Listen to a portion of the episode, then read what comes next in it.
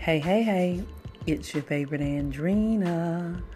Welcome to Moments for the Soul, where you will get your one, two, three to get you to your next level of living. Listen, be committed to yourself.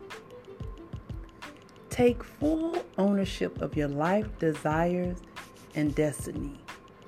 Life will grant you what it is that you want, what you're asking for, and what you're working so hard for when you be committed to yourself, your dreams, your vision, and your purpose.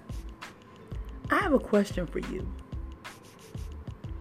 How can you be committed to a career, to somebody else's dreams, to a relationship, but you cannot be committed to the most important person in the world, in your life? The person that you look at every single day, the person that's walking in this lane that's designed for them. How is it that you can be committed to everybody else but not yourself?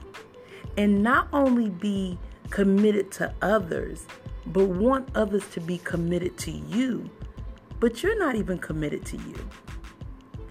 This is what I want you to do in this last quarter. Whatever promises, whatever visions, whatever it is that your heart desire that you've been saying I'm going to do this year, I am going to become. I am challenging you before the end of this year that you be committed to yourself by going to go get what it is that you want. In order for you to get what it is you want, be committed. Be committed. Be committed to you. And I guarantee you, whatever it is that you want, it'll be waiting on you. Stay amazing.